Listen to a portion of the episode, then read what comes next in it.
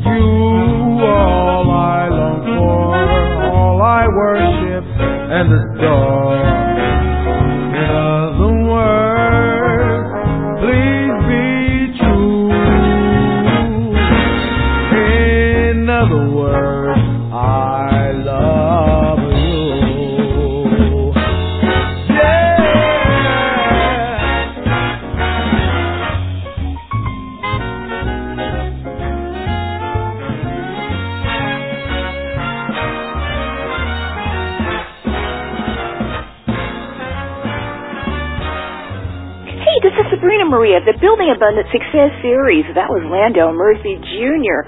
Awesome music. We're going to talk about the building blocks of his success, the things that he's experienced to help him get to be that America's Got Talent champion and to work with superstars and many other people around the world. Hey, Landau and I are coming at you right now. Hello. Good morning, Landau. Wake up. Hey, good morning. Where are you hiding, man? We've been waiting for you. I was waiting on you guys to call me. I'm at uh, Glade. Your little wo- lovely resort had us on hold for 12 minutes. Oh wow. So you got it like that, man. Your, your servants and all that. they had us on hold for 12 minutes. really? 12 whole minutes. I was like, look, I know man's busy, but hey. Hey, my apologies. Yeah, well say hello to 5,000 plus of your people out there.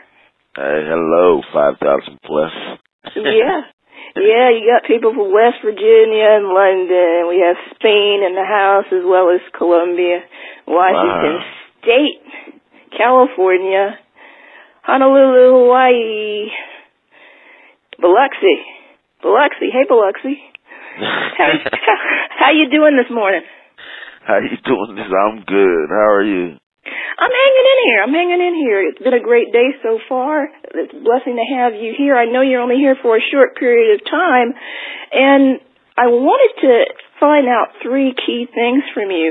Our first interview, you talked a little bit about your background, and right now we're into a boot camp of no excuses and taking responsibility for your success.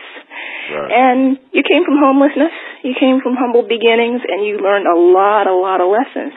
So I wanted to know some of the three to five key things you learned from and in that homelessness, and maybe three to five things you learned since winning your uh, award with uh, America's Got Talent.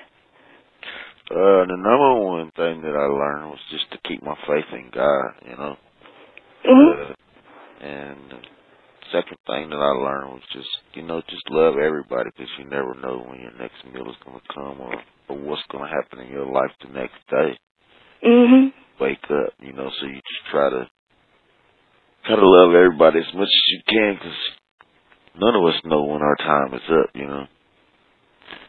And um, since I've won, I just I don't know. I just it's just been it's been crazy because I mean I watched a lot of people around me change hmm and you know just dealing with that is weird because I mean when you become like the guy who won a million dollars I mean you got a whole lot of new relatives and and friends and so it's, it's kind of like hard to even trust Mhm. anybody but you just try to uh keep the same friends you had before you got anything and hopefully your career doesn't change their attitude. you know. Mm-hmm. Now there was a Uh, different, there was a mindset that you had that got you into that homelessness. What was some of the things you were thinking that got you there? I know you didn't. Nobody winds up in their mind saying, "Hey, I'm going to be homeless." What happened in that instant in your life when that happened uh, that you just, you know, found yourself there? And what was the wake up call while you were there? Uh, just getting there was, I guess, you know, my pride, my pride alone, like, kind of got me homeless. Cause, I mean, I had, I had family members that lived where I was homeless at, but it was just, I couldn't ask anybody for nothing. And that was my biggest problem was just swallowing my pride and saying I need help. Mhm. And uh when I was in that in that point of my life it was just I felt like all alone. I felt Mhm. like nobody cared. Wow. So I mean I was I was blessed with a gift of, you know, a lot of talents and God gave me another talent of being a barber. Mhm. So what I would do is I had this pouch thing that I had clippers in. So when I did make money, I bought me like these brand new chrome pair of shiny Andis clippers and I would cut everybody's head in the neighborhood, you know, for five or ten dollars. So that kept gas in my car. It kept me, you know, from not being hungry and having to eat out of a garbage can. Mhm. I mean, it was just all kind of ways that I that I did things like that just to stay out of trouble. So I didn't have to go to the streets, and I didn't have to, you know, resort to something that's gonna have me locked up. So. I mean, that was basically it. But my pride is what got me there. And if if I'd have just swallowed my pride, I wouldn't even been homeless at the time. It was just I didn't want to bother anybody. What was your wake up call to get up out of that situation and when did you realize that you were responsible for that success that you wanted to, to be? Uh, my wake up call was one day my sister, you know, kind of like figured out that I was home. Ooh. And when she figured that out, she told me, "Bring your butt over here, and you can sleep in my basement." you know, and it was just, it was just weird because I didn't really want to ask her for anything either. So, but that's Mhm. my sister, and she's older than me, and she would have beat me up if I didn't. so, Thank God for sisters, huh? right, right, you know, my sister, she really looked out, for, but she kind of like picked at me until she figured out that I wasn't home. She kept asking me to come to my house and things like that. mhm. But I, I played it off pretty good. I would go over to my friend's house and play. Like at the time, it was I think it was Sega Dreamcast was out. Mhm. We would play that video game all night long. Then I would get up in the morning, get in my car, go to my sister's house, take a shower, eat breakfast with them, take my nieces to school, and then I would Mhm. then I would go to the basketball court on Grand River and Schaefer, just play basketball all day until that night came. Mhm. I would go back to my friend's house that just loved to sit up all night and play video games. They say that associations and mindset have a lot to do with success. Now, I know that you didn't go from playing video games to being on America's Got Talent and winning a million bucks. You had to change some things. What were three key things you changed to get from the video game stage and being homeless to that America's Got Talent? Because I'm sure you had to change some associations along the way. Oh yeah, I, I had to completely change a whole lot of things. Um, mainly some of the people that I was hanging out with, because a lot of them was into the streets. And my thing was just getting out of the hood, because at the time when I was homeless, I was in Detroit, and it was just like hood all around. Mhm. So I would always, you know, take the time to like drive out to Southfield, Michigan, or Oakland County, or you know, somewhere out in the suburbs to where I could get away from everything else and just relax. And but Mhm. when I did that, I started running into these bars like Mr. B's pubs and things like that, and they would have like open mics in there, and that's when I started singing because people would ask me like, "Can you sing any Motown?" And I could do that easy, and it was just like, yeah, but it wasn't challenging enough. So my thing was just, just to make somebody go, "Ooh, look at this," you know. So I started singing the Frank Sinatra stuff, and once I started doing that, it just changed everything for me. I mean, I got a whole new set of different people around me that was calling my phone or or trying to get a hold of me to to come sing for them, you know, and it was just my my friends didn't understand it. They laughed at it. I mean, a lot of people that that seen me start off doing it, they cracked up. I mean, they thought it was the funniest thing in the world to see me singing, you know, Frank Sinatra song. Because they're so used to me rapping or doing, you know, Motown or soul music. But once I started doing that, and I seen the response from it, I was just like, wow, I could I could probably do something with this. And then it was just like, everybody's like, man, you crazy. You better not go around singing no Frank Sinatra, man. you know, like, I was like, see the mood that these people are in when I sing this stuff. Do you see how they are? You see how the crowd is after we leave? It's, Uh-huh. it's nothing like these hip hop shows that we're going to or, you know, and I just felt good about it. So once I, um, got up and it was just like, I ended up getting a job again and I ended up moving back to West Virginia. Once I moved back to West Virginia, I started um raising money for less fortunate kids and less fortunate families throughout. West Virginia, trying to just better their lives, you know, because I had already been in that position. But when I got back to West Virginia, that's just something that I wanted to do. So I started singing this Frank Sinatra stuff at, you know, arts and crafts festivals and things like that, or or Logan Chamber Commerce dinners, or weekend programs or children home society meetings and things like that. It was it was just to raise money for them and and I did that for probably about 10 years and the more I did it the bigger my crowds got. They got bigger and bigger. And then I ended up getting a band called Top Shelf because mm-hmm. of a guy that was actually locked up in prison with my little brother. Wow. He actually kept every newspaper from the town that we were from. And he seen me on the front of the page like every week. Like, why is this guy on the front of the newspaper every week? And he showed it to my little brother at the time, and my brother was like, "Oh, that's my brother Dooney." And he was like, "Yeah, you know this guy?" He was like, "Yeah, I'm telling you, that's my brother." He was like, "Yeah, right." As soon as they got out of prison, he calls me. The guy calls me. He calls my brother, and then my brother called me and was like, "I got somebody I need you to meet." So I drive out to this guy's house and he's got like a, you know, almost a half a mansion. He got a, he got a garage just like a house. And I was just like, who is this dude? You know? and when we get out there, this guy, he owns like, I mean, his parents own like half of Chapmanville and they had a supermarket and all kind of gas stations and things like that. So he already had money. He just took a bad path, you know? Mhm. got himself locked up, but when he got out, he invested like everything his parents gave him. He he invested, he put it all back into the house and redone the store that they left him, and then he took the rest of the money that he had and built a studio for me. Mhm. Once he built the studio, it was just like, okay, what do you sing? And I was just like, I sing everything. He was like, well, I need a blues singer, blues and soul. And I was like, oh man, I don't really want to do that. you know, I'd rather do this Frank Sinatra and Dean Martin, that King Cole type thing. Uh-huh. he just he told me he was like, uh, nah, nobody wants to hear that, you know. And I was like, you don't understand. I got an audience already. You know, I already have a crowd of people that come to my shows to see me sing this. I mean, I ain't getting paid for it, but they're there. It's packed wall to wall. And he was just like, nah, I don't think I want to go there. I want to do like some soul, some blues, and some Motown. Uh-huh. So I was like, okay. So I did Mustang Sally for him, and you know, my girl ain't too proud to beg.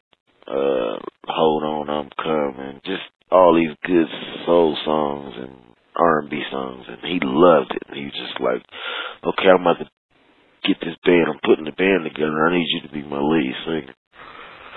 And I was like, for real? I mean, I ain't got time to be playing with you. And he was just like, yeah, I'm serious. So Wow.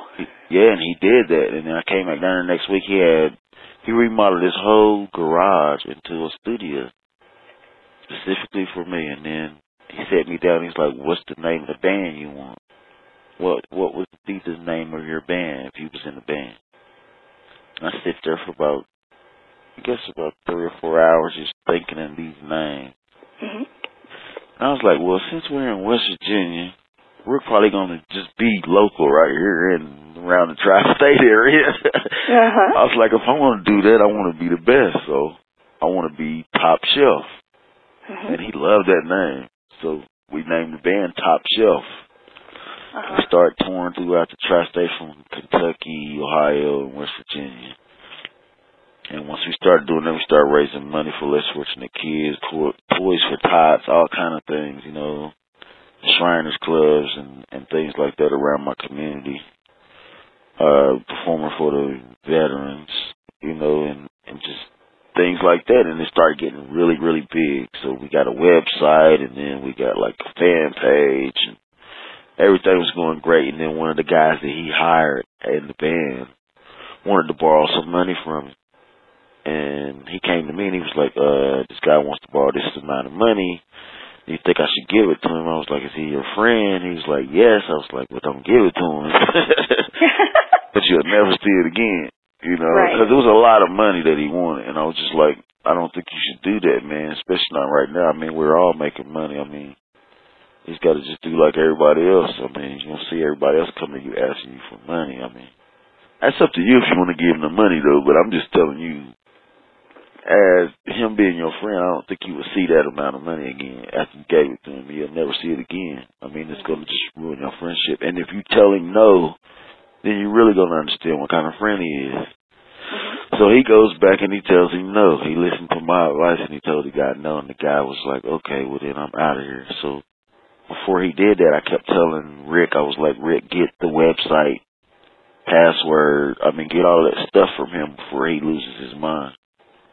And the guy just went off. And when he went off, after Rick didn't give him the money, he just, he deleted the whole fan page, everything, the website. He took all the pictures and all the comments that I had had and all the news stuff, and he just destroyed like everything that we we built. And then I was just back down to you know to the beginning of my career. That's how I felt again. I was just like, okay, I need to go back to what I was doing because I wasted a whole two years with these guys, and now it's all gone. Right. So I sit around and then I start working at the car wash again because you know the band had broke apart and I needed money. Mhm. So I started working at Mike Ferrell Toyota. And Mike Ferrell was just like a cool boss. He would let me come in when I wanted to because he knew I was a musician. He knew I focused on my career all the time. And he was just like, okay, well, when you get in here and you do your set list of cars or whatever, you can go home and focus on your career. And I was like, thank you. That was like the coolest boss I've ever had.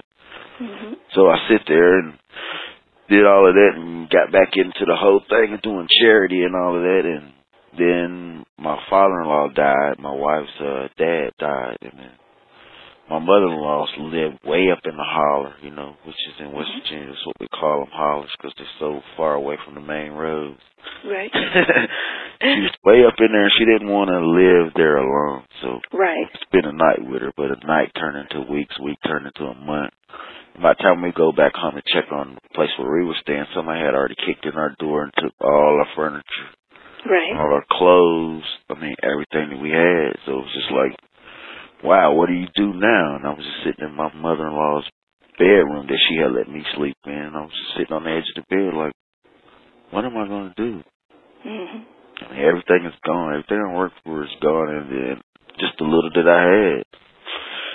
And so, right at that moment, man, God just spoke to me in plain English and told me I just needed a bigger stage. And I didn't understand what that was. I got this cold chill over my body, and I was just standing there with tears in my eyes, like, "What are you saying to me?"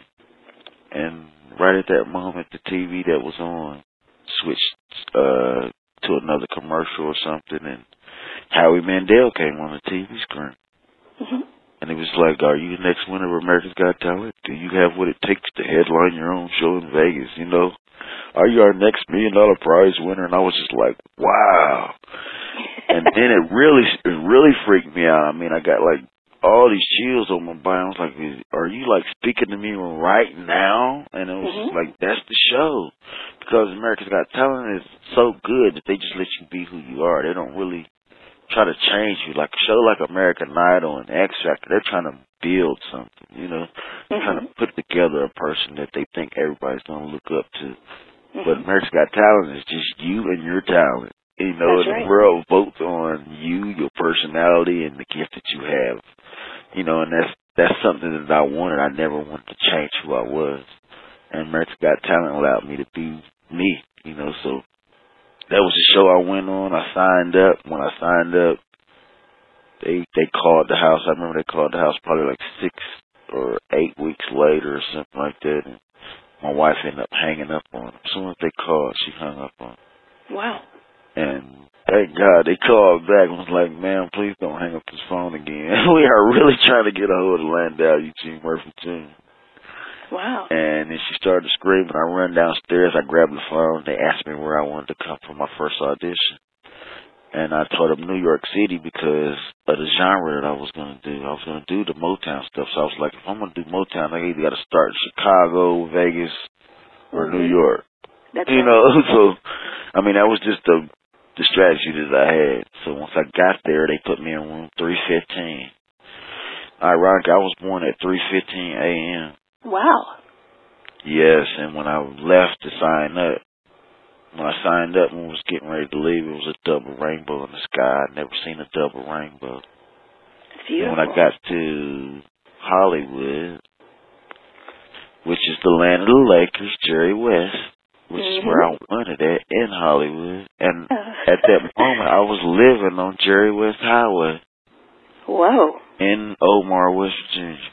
Wow. I was living on Jerry West Highway at the time. And I was sitting on the porch was off Sunset Strip with Robbie Amell from True Jackson because he had to happen to be one of my fans. I was sitting in Chipotle's or something and he seen me and was arguing with his girl crossing the street. Like, that's the guy, that's the guy. I see, I see them arguing outside and then he bangs on the window was like, aren't you that guy from America's Got Talent? I was like, yeah. He was like, I told you, baby, I told you. He invited me and my wife to his house. we go out to his house and we're all just sitting out there on the patio up on this deck, you know, and it it starts raining a little bit. Now we're in California and he was like, Landau, look, you brought the rain and then some other guy from uh what's that HBO show where the uh, guy's like a male gigolo, I think it's called Hung or something. oh, really? Yeah, he was with them. All of those guys, they all hang together. Like all the guys from Hung, True Jackson, Revenge. Uh, Wow. what, what's that other show with the uh, Entourage? All of Entourage. guys. Okay. Yeah, I hung Okay. out with all of those guys for like three days. You know, and they were all like fans of mine. They was all rooting for me on the show and everything. So Wow. I'm sitting out on the deck with these guys, and they was like, "Look, Landau, you brought the rain." You know, and look, there's a double rainbow, and I was like, "Wow, that's the second double rainbow I seen." And I was like, "I've never seen a double rainbow ever until all this started happening." They was like, "Man, just, just pay attention to the signs, dude. Pay attention to the signs." you know. So then after that happened, I get home. After I win, I come back home and they throw me this huge parade. It's like everybody from West Virginia was in my little town of Love. I think it was just everybody. People came from Florida, Colorado, Canada, Atlanta. I mean, they came from everywhere, and it was just like, wow. And then while I was sitting on the back of the limo, you know, just waving at the crowd and riding through the parade, one of the cameramen was like, "Look, Landau, there's a double rainbow." And I looked again. I was like, "Wow, there's that's three double rainbows I've seen." And then I added that up, and I was like, "Well, that's a total of six rainbows, really." hmm I was like, "Wow, didn't I just win season six? hmm You know, so all of those things, Wow. like it's kind of like a lunar eclipse, man. How everything like lined up for me. hmm you know, and it was just weird. I started putting all these numbers together, and it was just like I kind of I, I started to believe, and I started to understand that it, it it wasn't me. You know, it was just God prepared me for everything. I mean, going through the homelessness, picking myself up, staying out of trouble, raising money for the homeless people, doing all of those shows. All it did was prepare me for America's Got Talent and what I'm doing today. Still to this day, I'm still singing. I'm still raising money. I think Mhm. I've raised at least 1.3 million dollars for the state of West Virginia, just you know, in charity. You know, and it's money that's been going to the people that I love. You know, the people who who see me as Landau. You know, and and uh, I am a West Virginian, true to the heart. So it's just like I raise money for less fortunate people around me. And I, and I, I'm still holding on to that. I still haven't lost that drive. I still try to stay as down to earth as possible. I haven't been on the big shopping sprees. I haven't. I just basically got all my priorities in order. You know, everything mm-hmm. straight. It took a million dollars to fix my life. Mm-hmm. you know what I'm right, saying? right. Right. It really did. You know, and a lot of people say, "Oh, you won a million dollars." No, you won basically half a million dollars because Uncle Sam gets the rest. Right. You know, but once I did that, I came back home and I raised. You know, I made probably another three hundred and fifty thousand dollars after Uncle Sam took half of that million that I won in California. Right.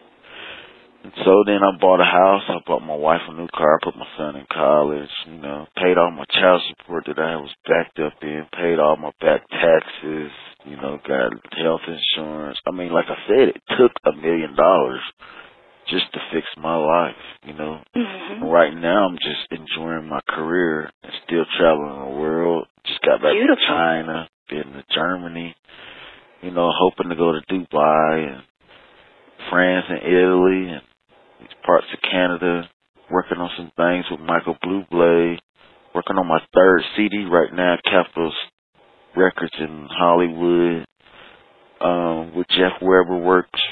And um everything has just been going great and my family's doing well. It's beautiful. Right now I'm here at Glade Shady Springs getting ready to do a show out here. Mhm. So it's just it's just wonderful. beautiful story. Eh, But the the main thing is, from I'm, I'm hearing that you had to change your associations. You couldn't go and run with the same guys expecting a different result, and that's what many people do with success. If something, if some people- people get in that comfortability stage with the same people, the same everything, and they're expecting a different result in their success. Well, if it didn't succeed the first time around, why are you going for it a second time around? exactly, exactly, and and that's that's another thing. I mean, a lot of people that you can be around can procrastinate you into just not doing nothing. you know, or They'll not doing your best, or not Right. doing your best. Exactly. Yeah. They'll they'll talk the good game, but they won't do it. I mean, I ran into a whole lot of procrastinators, you know, going in and out of clubs, especially everybody tries to be important. Everybody has a card. Everybody has a studio. I mean, especially when you're around that type of crowd, everybody wants to be the main producer, or Puff Daddy, or Suge Knight, or you know. So you just gotta find out the ones that's telling you the truth and the ones that's being real, and then you know, pick and choose from that. But my thing was, okay, I ain't gonna pick and choose anybody. I'm just gonna be me, and I'm gonna go on my own path. And that's that's basically what got me where I was. I mean, if I'd have listened to everybody that told me, you know, not to sing Frank Sinatra or or don't do this like this and do it like that, I mean, I don't think I would have made it.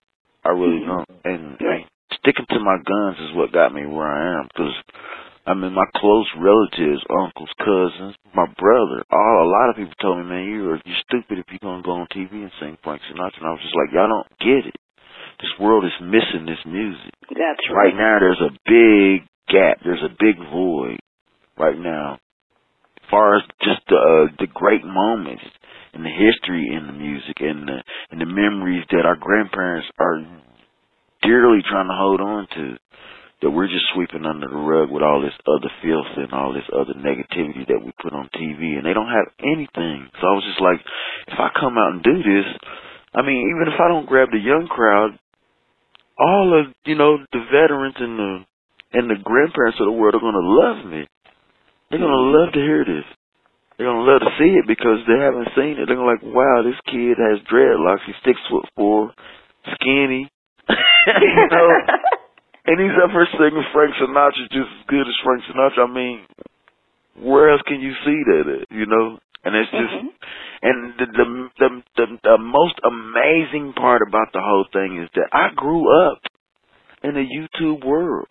Mhm. That's right. And I've done We all of these shows, all of these events, all of these basketball games, everything that I've done. And it's like God has just preserved me. I've never been, you know, videotaped. No one's ever put me on YouTube until America's Got Talent.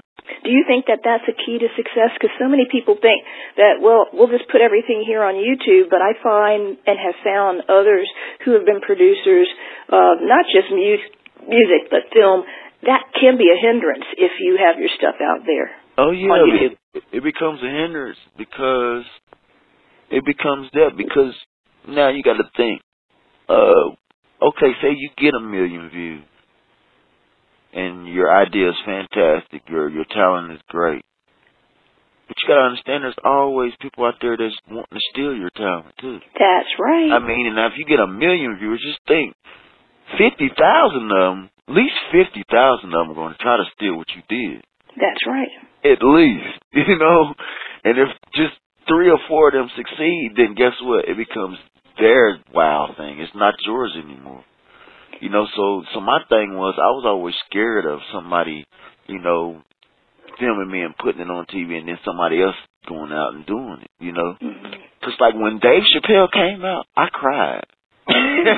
Oh. Because that was supposed to be me.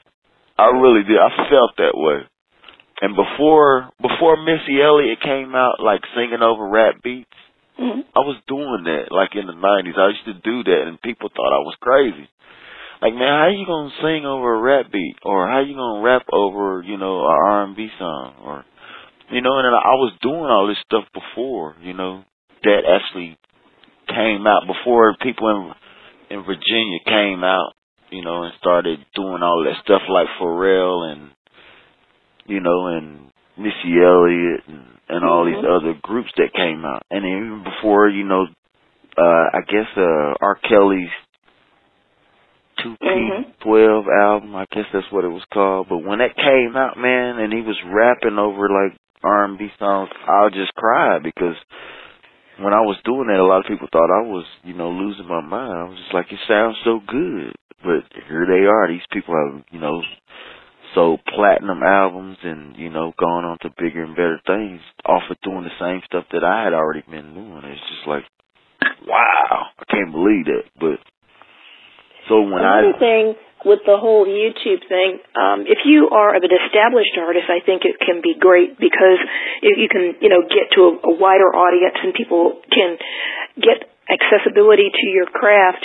But if you're a smaller artist, I mean that it's just like the Wild West. There, you you may or may not be seen, and they're mostly watchers on YouTube. You never, if even if, if somebody has a million hits, they don't have a million subscribers.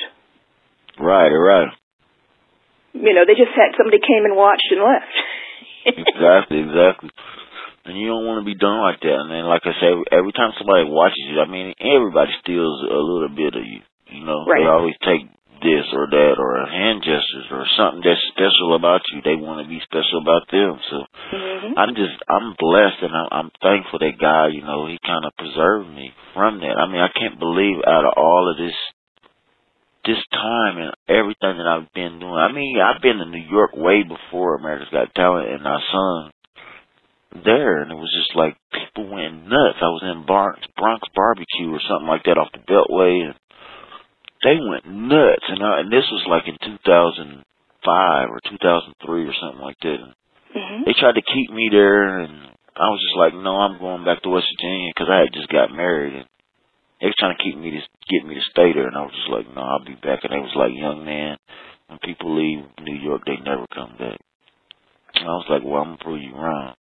And I remember right after I signed up to America Got Talent and they sent me to New York, I called those same people when I got to New York and brought them to my show. to hmm my audition and they came in and they seen me do it and they was just like, Wow, we can't believe you just did this. You know, and I was I was telling them, I was like, I told y'all I'd be back. It's just you know, I have to do it on my time. I can't be something that you want. Otherwise I feel like a puppet. You know, I don't ever want to feel like a puppet.